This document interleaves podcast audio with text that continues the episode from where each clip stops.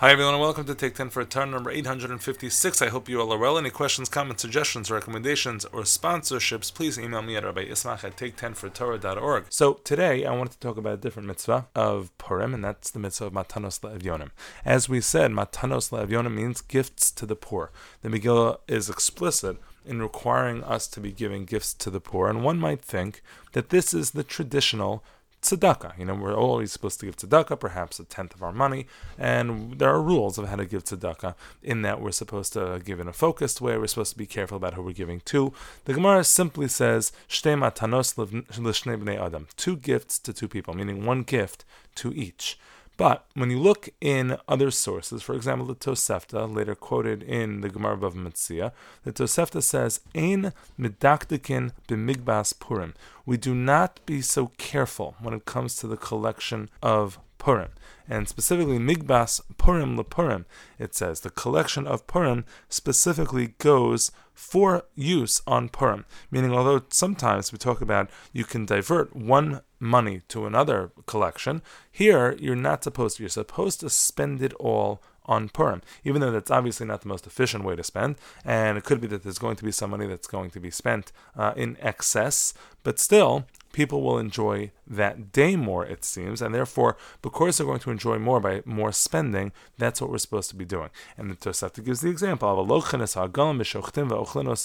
you are going to buy more calves, more meat, and you're going to slaughter them, you're going to prepare them to be eaten. It should not fall into the regular kiss of tzedakah, the regular uh, amount of uh, charity that's given. Rather, it's supposed to be focused on that day. Give it to somebody, make sure somebody enjoys the day a little bit more. The Gemara of Metzia continues. It says, "The Tanya migbas porim lepur migbas ha'ir lo'os ha'ir ve'ein medaktikin bedavar." We're supposed to be focusing on Purim, spending on Purim, and specifically, it seems to, to continue to say that the monies for Purim are supposed to be used not even for physical assets, not even to fix the shoelace of the poor person, but specifically for the enjoyment of the day. There is a time and there is a place for tzedakah, but specifically, uh, which could be used, of course, in any charitable way, any way that helps the poor person. But here, what it seems we're being asked to do is to assist in people's Purim celebration, to focus that money towards Purim. The Yerushalmi puts it a different way. The Yerushalmi doesn't phrase it um, in the way of uh, focus all the money and spend all the money on Purim, but it says, Amr Blazer Yerushalmi mimena ha'ani ritzula manalo. The first rule is that Migbas Purim Purim, the Purim collection goes to Purim, specifically the enjoyment of Purim, not for, let's say, shoelaces or shoes.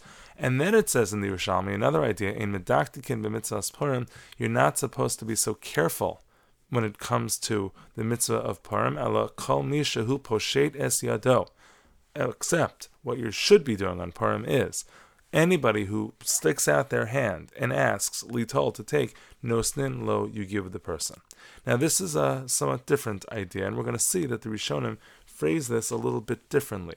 Some focused on the idea that we should be spending without regard to budget, and some focused on this idea the Yerushalmi that we're supposed to be spending without regard to who we are spending on. So they're very similar ideas, right? If I'm overspending, obviously there's going to be stuff that's going to people who might not deserve it the most, but also specifically when somebody asks me, I shouldn't be so careful about does this guy deserve? Maybe he's a faker. So let's see how the Rishonim deal with this. The Rambam says, A person is obligated to give out to the poor on Purim. Ein pachos mishnei no sin. You can't give to less. And what are you supposed to give? No sin the khalakhar matana achas omos omine tavshal. Give them money to spend on the Suda, you hope, or on Purim, and or give them food. You can give them food as well. We saw that in the Gemara yes, yesterday. Omine ochlin, or foodstuffs, or cooked items, shenemar matanos lavyonim shne matanos l'shnei Two gets to two people. The ein medaktikin b'mos Purim elakol aposhet yodoli tol nostein lo and you we're not careful about who we're giving to, and you just give. You just become a giver who gives to anybody who sticks their hands out. Now the Rambam says something also which is very important, worth a different discussion at a different time. But in Perak Beis Halacha Yud Zayin in Hilchos Megillah B'Chanukah, he says Mutav la'adam laharbos b'matanos levyonim. You're supposed to give a lot of matanos levyonim. More so, he says milaharbos b'sudasa uvishloch manos l'reyev more so than you spend on shalach manos, and more so than you spent on your suda. She'ein sham simcha gedola. There is no greater joy. There is no greater and more splendorous joy than to brighten the day, l'sameach lev, to rejoice the heart of aniyim and yisomim, the almanos v'gerim, of the poor, of the orphans, of the widows, of the of the converts, of those you know refugees types, and shaham sameach lev ha'umlalim ha'ela, somebody who ce- celebrates with these people doma l'shchina, is similar to the Shekhinah. Now, it's interesting, the Rambam sort of kind of gets this on his own. You know, there are four mitzvahs of Purim. Where am I supposed to be focusing the most resources. Obviously, Mikra Megillah doesn't cost a lot of money. So, what about the other ones? How do I figure out what's the most important to me? Says the Rambam, it's obvious. Tzedakah to help people should have the most money spent. And that's really interesting. So, if you're spending, I don't know, $500 on Mishloach Manos, now again, you're not spending $500 on Mishloach Manos, you're spending $500 on your version of Mishloach Manos, because Mishloach Manos only needs to go to one person. So, however much you spend on one person on for Mishloach Manos, for sure you should be spending more on Matanos Levionim. Honestly, if you're spending $500 on Mishloach Manos, you should probably do that too, because the idea is the same. I should be spending more resources on helping people than on just uh, I don't know, fulfilling my social obligations of Mishloach Manos, which is what we generally do beyond the minimum requirement. So again, the Rishonim talk about the two different elements over here. Number one, spending without regard to budget, and number two, the other version, as in, in the Yerushalmi, spending without regard to who we are spending on. What I want to share with you is what I think is a is a really uh, the Ramban says it as follows. He, sa- he says um, a person, uh, the reason that we're supposed to be spending this money on other people is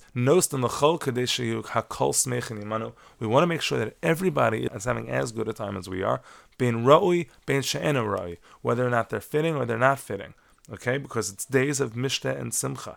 Um, he has uh, other Rishonim even use the words borrowed from Pesach, uh, which called Dichvin, Yesei V'yechal. Anybody who comes in should be given. But I want to share with you the idea of uh, Rabbi Tzadok, and hopefully another idea as well. Rabbi Tzadok says that the fact that we're not careful hopefully comes back on us as well. He says, "V'hakadosh Baruch Hu mekayim zakenim."